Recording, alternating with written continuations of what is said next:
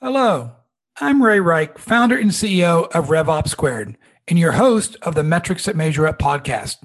We talk to a wide variety of B2B, SaaS, and cloud thought leaders, executives, investors, and people just like you to discuss the metrics and benchmarks they use to make metrics informed decisions. Now, on to today's show.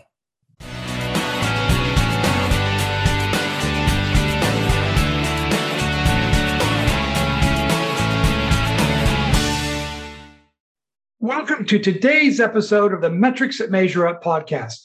Today, we are joined by Sam Baker, principal at Scale Venture Partners. Today, we'll be covering five main topics with Sam, including number one, how to think about benchmarking, especially from an investor's perspective. Number two, designing a benchmarking framework. Three, what B2B SaaS and cloud metrics to benchmark. Four, how to avoid metrics and benchmarking overload. And fifth, a bonus topic, kind of the private SaaS and cloud company valuation trends today. Sam, please take a moment to give a brief overview of your journey to becoming a guest on the Metrics Measure Up podcast. Hey, Ray, thanks so much for having me on the show today. I, I really appreciate it. And I think I owe it to Doug Landis for introducing the two of us originally. So a huge shout out and thank you to him. I've been investor over at Scale Venture Partners for about six years now. And for any of our listeners who aren't familiar today, uh, Scale Venture Partners, you know, we're a Bay Area focused venture capital fund focused on primarily investing in early and revenue B2B software, what we call enterprise software investing. We led early rounds in companies like DocuSign, HubSpot, Box, Bill.com, RingCentral, a lot of companies that have become household names in the SaaS and cloud ecosystem my, my background prior to working at scale is a mix of both operating and investing. I was at Box in the pre IPO days, which was one of our early portfolio companies. And prior to that, I was at a Boston based uh, venture capital fund of funds that focused on venture capital and private equity secondaries, which is now called Glouston Partners. I'm the only person in my entire family that hasn't started my own company. Definitely have some of that entrepreneurial blood in me, which is mixing that with the investing world. This is where those two worlds collide and, and intersect. So thanks again, Ray. Well, thank you for that background. And, you know, Scale has a reputation for being a very quantitative venture fund. In fact, I believe you're currently on Scale fund number seven, which was about a $600 million fund. Is that correct, Sam? That's exactly right. Fund seven, $600 million. We manage about 1.9 billion uh, collectively across all of our funds today. Yeah. One of the reasons I was so excited that Doug did introduce us is because you have such a quantitative orientation at Scale Venture Partners. I wanted to talk about how that impacts how you think about investments and more specifically, how that makes you think about benchmarking while you're doing an investment kind of due diligence process. You know, I think that that's a really fair statement. Being quantitative is definitely part of our DNA as a firm at scale. There's a lot of hype in the, in the venture ecosystem, you know, in particular recently, how people have been talking about valuations or year over year growth, the unbelievable burn rates that some of the later stage companies have at this point. But if, if you really read some of this analysis or press releases, et cetera, very closely, there's, there's very, very little conversations that's grounded in real data.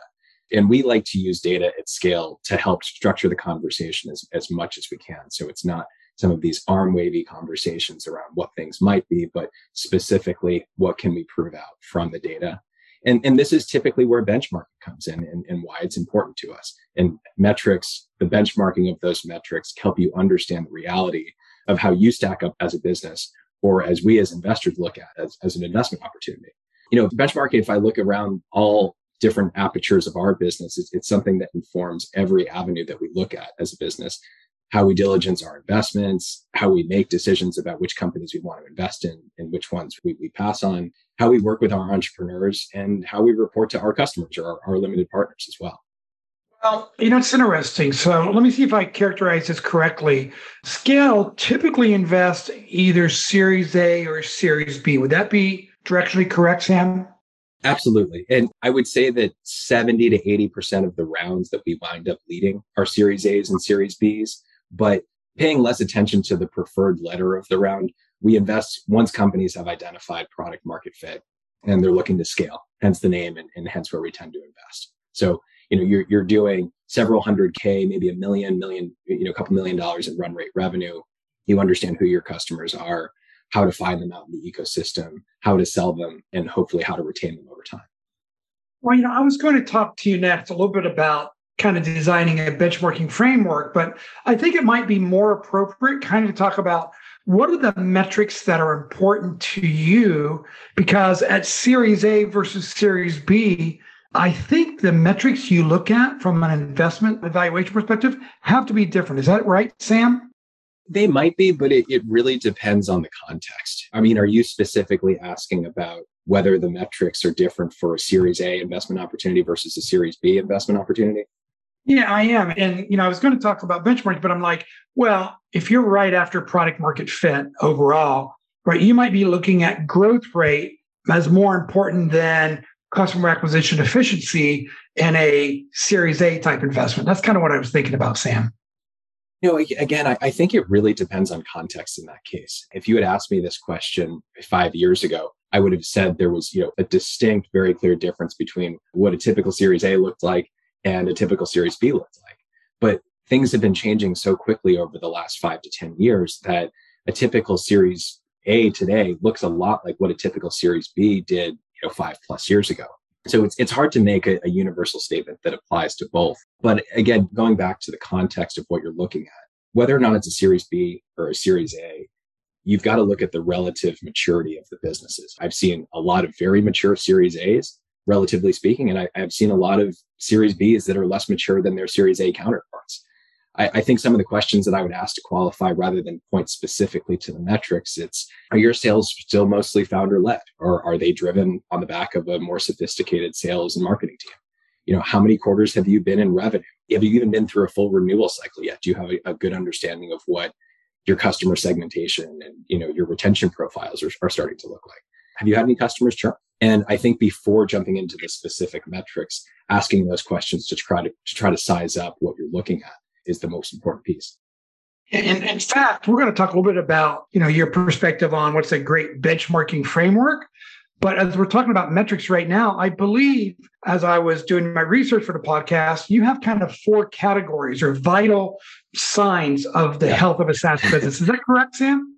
That's exactly right. So at scale, we call these the four vital signs of SaaS. And in the same way that you know, an emergency doctor in the ER is, is trying to triage a patient by looking at their pulse and their blood pressure, we have four metrics that we look at as we try to size up SaaS cloud companies.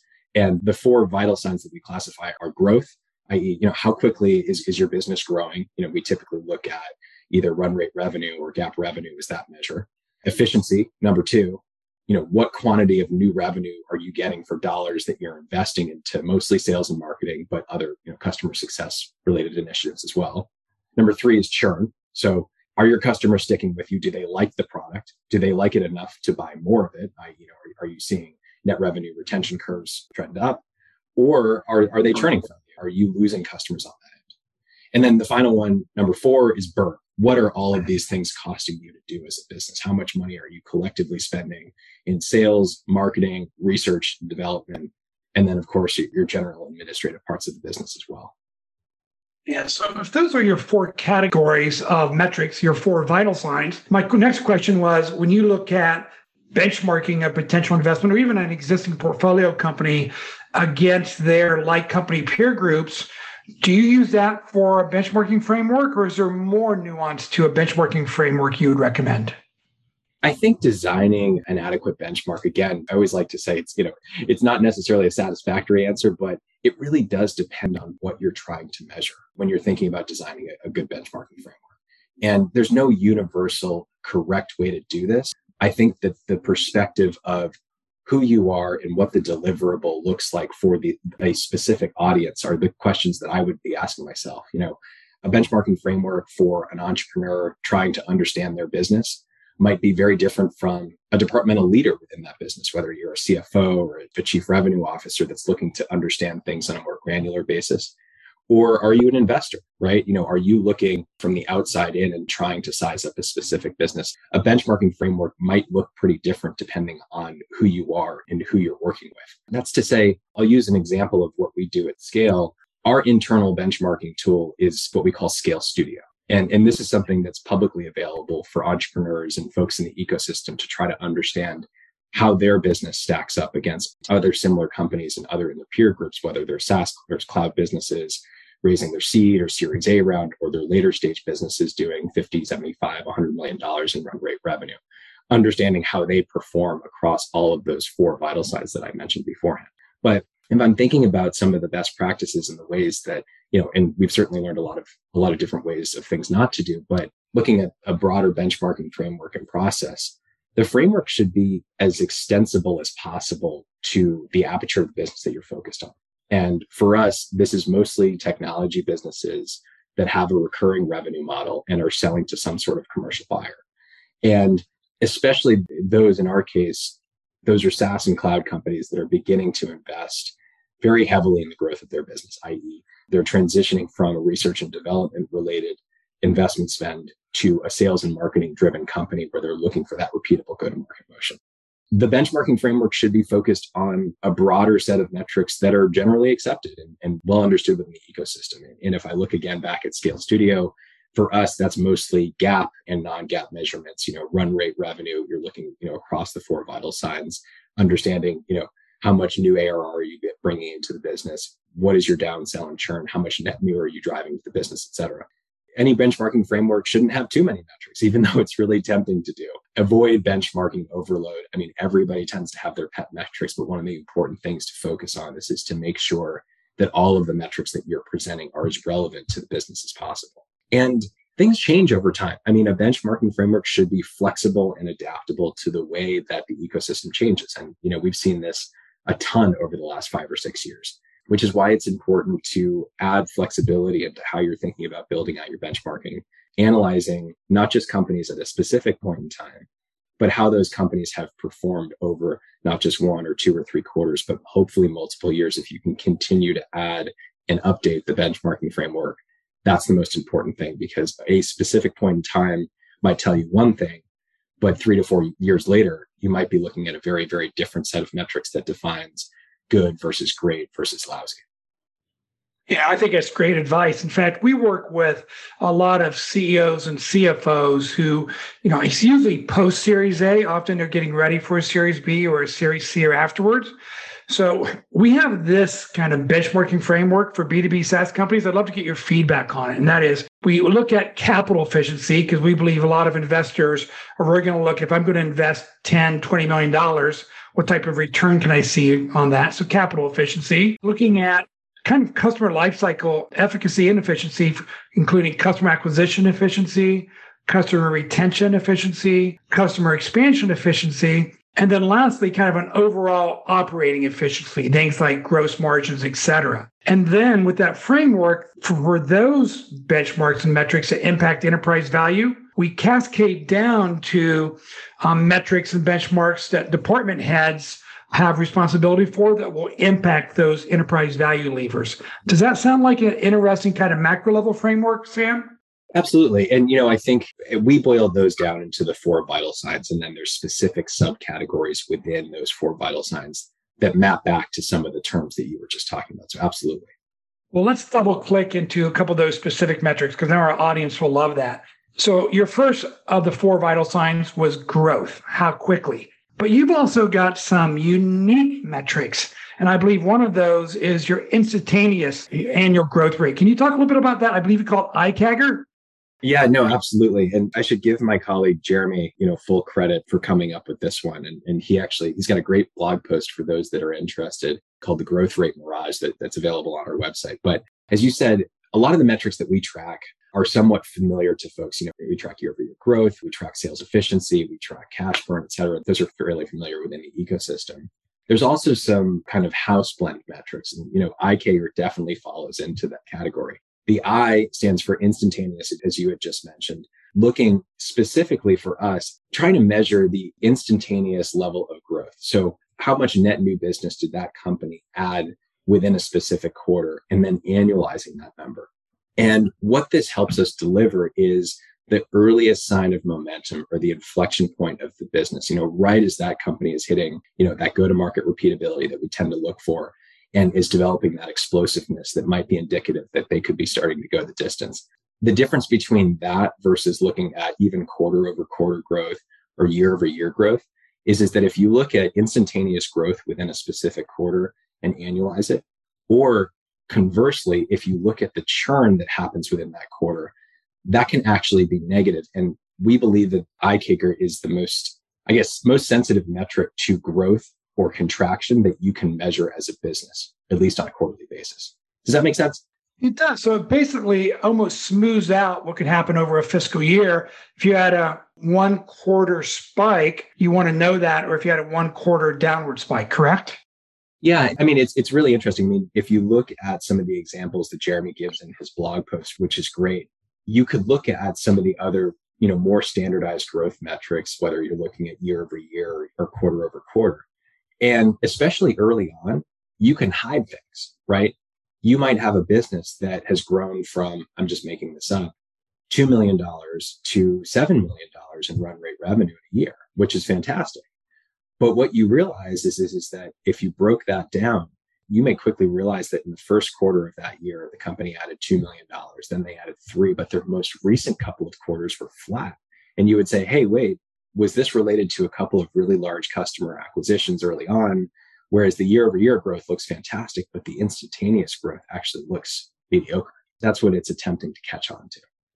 Now, I was doing a little bit more research right before we jumped on the podcast today, and I was reading like a 96 page document about your four vital signs. And there was another metric that I think so important for especially first time CEOs and CFOs to think about, and that's growth persistence on an annualized basis.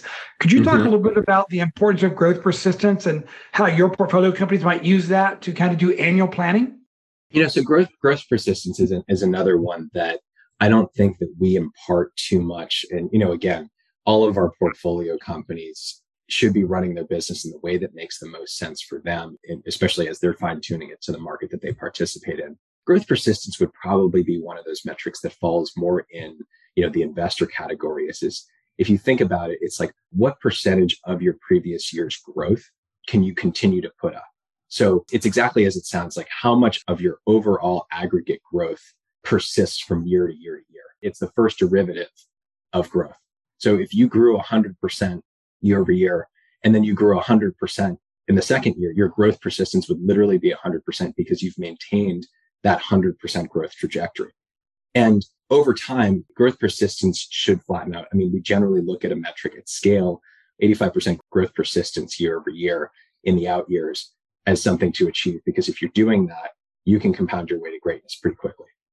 Yeah, and as, as I was looking at that, you've captured this, I think, since 2017, and it's been pretty stable around 85% growth persistence rate. That's pretty cool. But let's jump into another thing because now here I am doing something I try to advise our clients not to do, and that's how to avoid metrics and benchmarking overload. It's a real challenge. I cannot tell you how many either board meetings I sat in as an operator or I'm getting feedback from my CEO and CFO clients like, oh, our board asked for another metric, or they said we need to benchmark this particular metric. So, Sam, as an investor, what's your advice to founders and CEOs how to avoid metrics overload, including that kind of creeping metrics that you might get at a board meeting?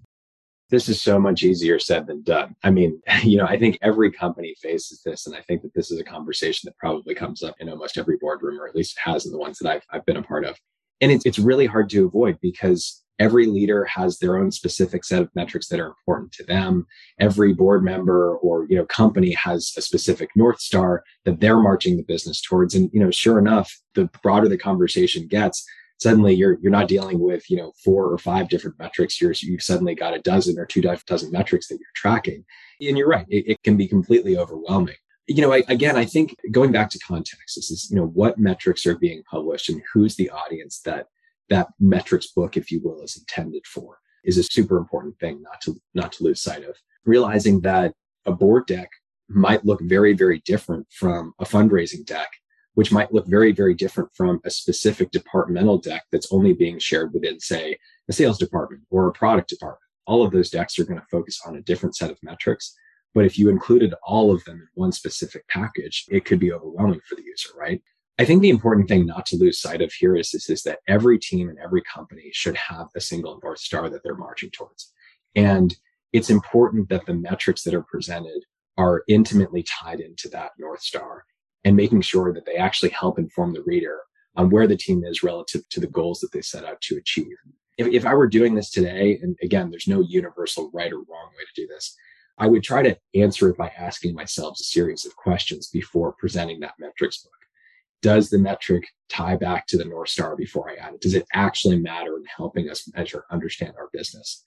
You know, it's funny, you'd be surprised at how often the answer is no. And what you're looking at is actually a derivative of a derivative of a derivative or somebody's pet metric that they've focused on because it's important to what they're doing and it doesn't necessarily tie back directly to the North Star of the business do the metrics tell us something important about where the business is today or where it's going? I mean, these are the important things not to lose sight of. And then just a, a couple of thoughts as I'm as I'm talking to you here around formatting. You know, does the presentation of the charts flow in a logical, coherent way? You know, it's amazing how often you can see a metrics book where the format is out of order or it's not time sequential where it's like hey these i know that these are important but it, it doesn't flip together in the, in the right coherent way are the charts that are being presented in a way that's understandable to the reader. Again, it's so easy to get caught in the weed on specific metrics that you kind of lose sight of the bigger picture. And another thing too is, is just making sure that your central data repository ties back. And so when you reference one data point in a certain part of the presentation versus another and it doesn't tie, you suddenly start to call into question as to whether or not you've got control over that metrics book, which is key. So I that's a little bit of a long-winded answer, but I hope that helps. No, Sam, I really want to double click on that. And the last point that you made, where do the, all the metrics tie? Because I wanted to ask you kind of how do you minimize the number of metrics that you're capturing, especially if you're capturing different metrics for the board that they want to look at versus what your operating team uses to make business decisions. And one of the recommendations we make is make sure you identify exactly what metrics are important to your board and investors. And then if you're going to be presenting those once a quarter at your board meeting, and those are often lagging indicators, things like CAC payback period or net revenue retention or gross margin. And make sure that the leading indicators, those metrics that your head of marketing or head of sales or head of products measuring, have a direct linkage to those board level metrics. Does that seem to make a lot of sense? And any metric that doesn't impact the board level ones, ask yourself, why am I even calculating and using it? I think that that broadly speaking is right. And again, every company is going to have their own set of metrics that are unique to their business and actually tell the story that helps them understand the context of the business, where things were and, and where they want to go. And this is not something that happens overnight, right? Where a management team is talking amongst themselves, they come to an agreeable set of points. You know, we have a standard set of metrics, some of which are available in Scale Studio that we think are important to track as a business.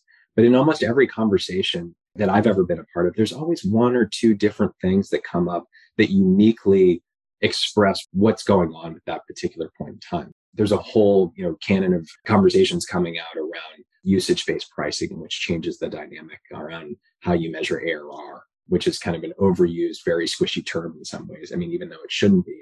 But I think that there are specific things about certain businesses where focusing on those metrics might be actually the, the right thing to do, whereas focusing on those metrics for a different business that participates in a different space with a slightly different subscription model might be the wrong thing to do. But that's something that evolves over the course of many conversations. And again, there's no one size fits all template, but this is something that evolves over the course of over the course of time. Well, since there's no one size fits all and the metrics you're tracking evolve, which means the benchmark is going to evolve. So I know you yep. have yep. Scale Studio that you mentioned. And from my outsider's perspective, it looks like they're very good at collecting and publishing benchmarks. Is that kind of mm-hmm. the primary purpose of Scale Studio? And then, if yes, are you going to expand upon that? What was the catalyst for creating Scale Studio? I think for us is, is that this was a way for entrepreneurs that are not just in the portfolio, but entrepreneurs that are interested in learning more about scale and the way we operate to interact in a real basis. You know, they, they can go in and say, look at their metrics, they can punch in a specific data and they can get a real live report, you know, with very, very high fidelity on where they stack up as a business and get a flavor for how we, how we work as a business. And at the stage at which we're investing, which is primarily series A's and B's, you know, we found that this is the one area where the founders that we work with need the most help, you know, in building their business. This is the point at which go to market is a newish frontier in which they need help in really fine tuning their go to market motions. And so that was one of the primary motivations. And again, it helps ground the conversation of data and it helps assist the entrepreneurs in understanding where they stack up. What's the difference between good versus great? And for us is, is that we were having many of these conversations on the side before Scale Studio came to be. And then several years ago, you know, one of my partners, Dale Chang and team, alongside the, the rest of the partners, decided to institutionalize this knowledge in what became known as Scale Studio. Basically, publishing some of these data points, obviously on an anonymized basis, but making these playbooks more repeatable and giving entrepreneurs a flavor for how we operate. So, Sam, I'm going to see if you've solved two of the biggest challenges that I hear entrepreneurs talk about with benchmarks. So, the first is how do you, I know that these benchmarks are calculated the way I calculate net revenue retention? So, how do you ensure the consistency of the benchmark calculations that Scale Studio provides? So, it's a great question because it's it's tricky to do, but we have a standard set of definitions as to how we define all of the terms that you would see in Scale Studio. You know, how do you calculate year over year growth? How do you calculate gross sales efficiency, net sales efficiency, magic number? I'm not going to go through all of them, but we have very specific definitions on what all of those things are. Whenever somebody submits data into Scale Studio, that gets pre-vetted on the background. I wish that we had an automated process of doing this, but there's always somebody from our team looking at this. And you know we have we have got a portfolio operations team that helps manage the consistency of this data. But you're right it, it is a challenge to do. But you know for us there is some sort of a vetting process on the background. But having that set of definitions up front is, is definitely helpful in controlling because because you have that dedicated team and you're constantly out there evaluating investments does that mean that you actually can update these benchmarks more frequently like on a monthly basis? Or how often do you refresh your benchmarks yeah, absolutely. I mean, we, we can refresh our benchmarks whenever new data comes in. And again, all of this data is anonymized never revealed to anybody. But as soon as there is a new, a new set of data that comes in, that gets incorporated as part of the benchmarks as soon as it's vetted by us and, and of course anonymized as well. So it is constantly being refreshed. And this isn't something that's refreshed once a year or twice a year. All of the benchmarks that we provide are always are, are constantly updated on a real time basis. Now, this is the bonus benchmarking content, Sam, for our listeners who are at this point at the close to the end of our podcast, and that is markets are changing drastically right now for B2B SaaS and cloud companies, public markets. We've seen what some of the enterprise value multiples have done over the last two to three months. My question is Is the public market valuations impacting private company valuations today? I think it's probably too early to call. I mean, my short and immediate answer is yes. I think it's probably been more acute in the later stage private rounds that are typically beyond where we participated in at scale. I mean, again, most of the rounds that we're doing are series A's and B's. And I think that we are kind of last to experience the shockwaves, but I, I would be lying if, if I didn't say that it started to happen. Is, is, is that the ripple effect has been very real and it's been quick. You know, obviously you can look at whatever public SaaS comps data set you have. You know, the one that we track at scale ran all the way up to 18 times run rate revenue just a matter of six months ago. And as of the beginning of this week, we were back down to 7.8, but that's oh. still above the all time median of, of 5.5. I, I mean, you know, we, we still believe that if you look at the trends over the course of the last 20 years, public SaaS multiples have been very, very rich. But yeah, we're certainly starting to see that in our business, and it'll be interesting to see what happens over the next six to 12 months. Wow. So you're saying that 20x forward looking revenue multiples are almost common. yeah. So, but can you, you know, top 10% always kind of gets a premium. So mm. at this point in time, do you think growth rate still kind of is the number one metric that impacts enterprise value? Or are there other metrics that have a more important correlation today? Things like net revenue retention or rule of 40. Any changes in which metrics are most important to enterprise value? It's hard to point to any single one because you know, companies that are investing in, in very rapid growth also tend to have high burn rates. You know, they tend to become more efficient you know as they reach scale and, and once the, the, you know the repeatable revenues come in. There's been a lot of talk about the rule of 40 i, I would emphasize that that's probably not the the metric that i would look at for companies at, at our specific stage of investment but it probably becomes much more relevant as you look at the balance of growth and efficiency or growth and burn at the public scale. They're all important I would say the growth is probably the most correlated, but there are also other metrics just that are important to pay attention to, as you know. And I think you said something very important. It depends on the stage of maturity. What's important, Absolutely. you know, rule of 40, which balances both growth rate and um, operating profitability, EBITDA over free cash flow, it's going to be very different if you're at a 5 million ARR versus a $35 million ARR run rate. 100%. That's exactly well, right. Unfortunately, this episode is coming to an end, but I want to give our listening audience a chance to get to know Sam a little bit better by asking you three quick questions. And the first is Have you got operating experience at Box? So you've done other things other than being an investor, an investor. But what's the most enjoyable part of working in venture? Every day is a new learning experience in venture. And yeah, I mean, this is the, this is the best job I've ever had. You know, I get to work with people who have gone a hundred or a thousand times as deep as I have in a specific market or a specific subject matter. And you get to work with those people hand in hand all the time. You get to think about technology trends and where the world is today, where it's going five or 10 years from now, and what the technology might look like to help enable how people do work. I mean, all of those things are a confluence of the things that I love to do. So it's a fun, it's a fun job. Well, it's interesting. I get reached out to quite a bit by either undergrad or even graduate students who are working on their thesis and they want to know about, you know, metrics and investment and enterprise value, blah, blah, blah. But if you were talking to a soon to be college graduate who wants to be a B2B technology investor, what advice would you give them, Sam? It's hard to synthesize that into one or two different things, but you know, pay close attention to you know what your friends are doing and looking at the technology that you and they have available to them even if what they're doing seems super different from what you're used to because there's a chance that you're watching the transformation of, of where the world is going. And you know I'll, I'll never forget when i saw dropbox for the first time and thinking ah, like who's ever going to use that?